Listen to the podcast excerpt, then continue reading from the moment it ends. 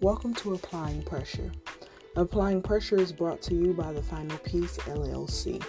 Here on Applying Pressure, we aim to educate our listeners, giving you information to help you graduate from just going through life to glowing through it. Pressure creates diamonds, so apply that pressure for your sparkling ending.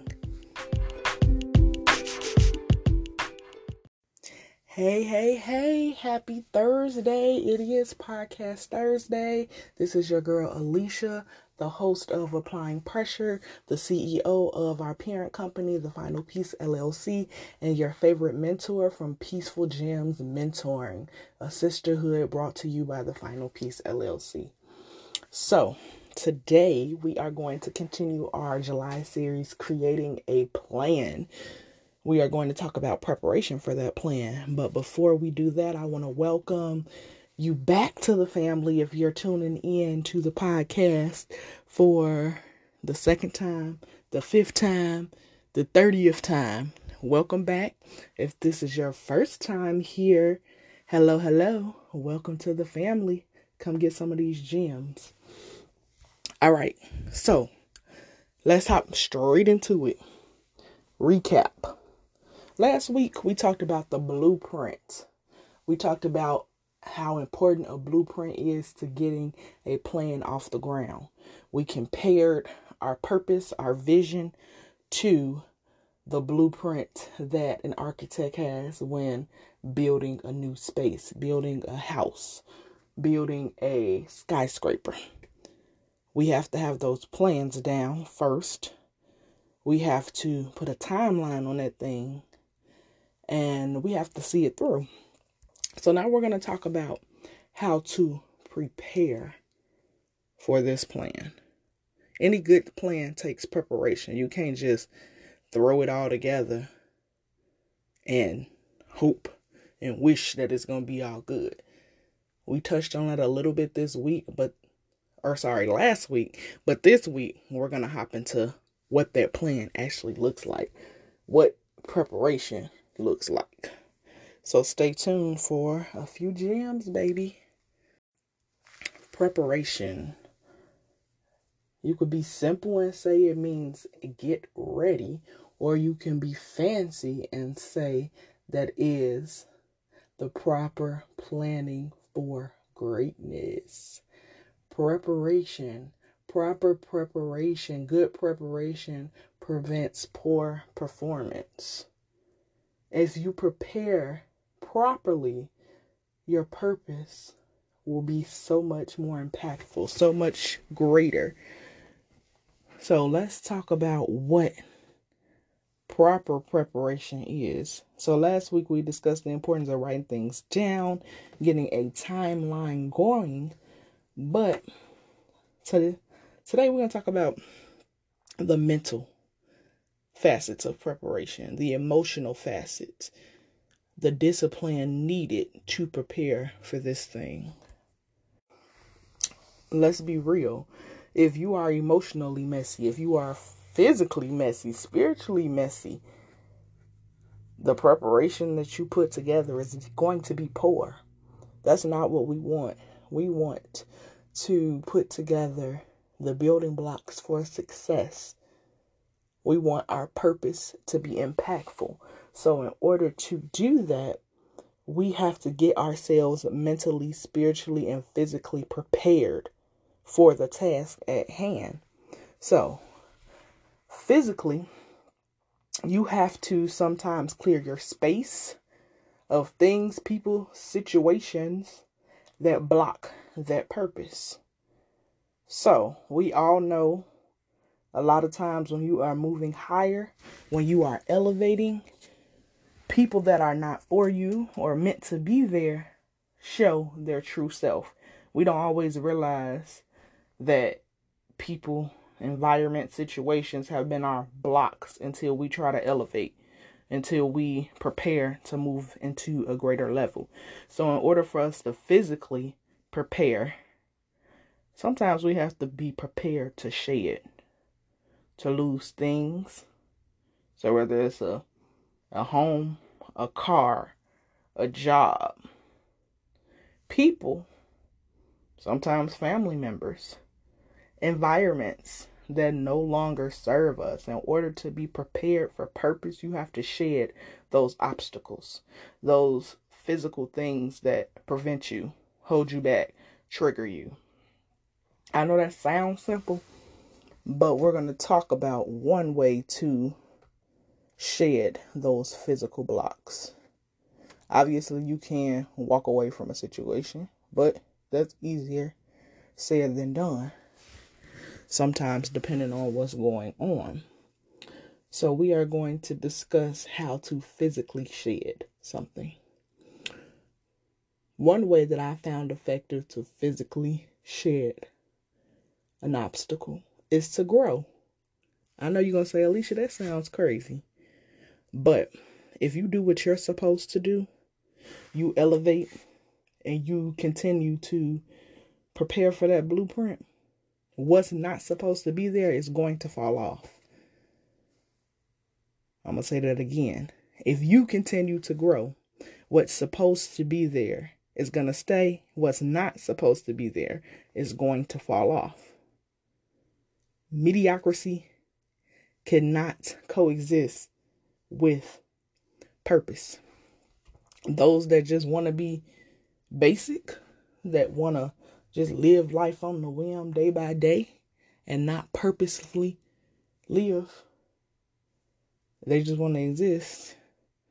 They'll leave because they're going to see, oh, she's preparing for something greater. He's preparing for something greater. So physically, I just challenge you to be you, to be purposeful, and watch things shed that aren't meant to be. You don't always have to be loud. You don't always have to do something per se to get things to shift. If you do what you're supposed to do, things will physically shift. Let's talk about emotional shifts or emotional preparation. Sometimes when we face things in life, traumatic experiences, or even things that are not always what we feel that they should be. So it may not necessarily be traumatic, but it could have just been a letdown. That affects us emotionally. That affects the way that we respond to people and situations in the future. That creates what are called triggers for us. Once you have triggers, it makes it harder emotionally for you to prepare that blueprint. So, to get that emotional component together and ready for that preparation, sometimes you got to check your heart. You got to say, okay, God, help me, fix me, go deep within and remove what is apprehending me, remove what is slowing me down. Because a lot of times emotionally, we carry baggage that prevents us from being prepared. You can want it all day long, but if you're anxious or you are depressed or you're triggered or you're mad all the time, that's going to hold you back. These emotions are natural causes of situations just as well as pleasant emotions, happiness, joy, peace, they are good as well. But a lot of times, those, I don't want to say negative emotions because I feel that they are productive if channeled the proper way. But they apprehend us from being prepared. So, emotional preparation is the key to liberation. It is important to experience homeostasis. Homeostasis simply means stableness, stability.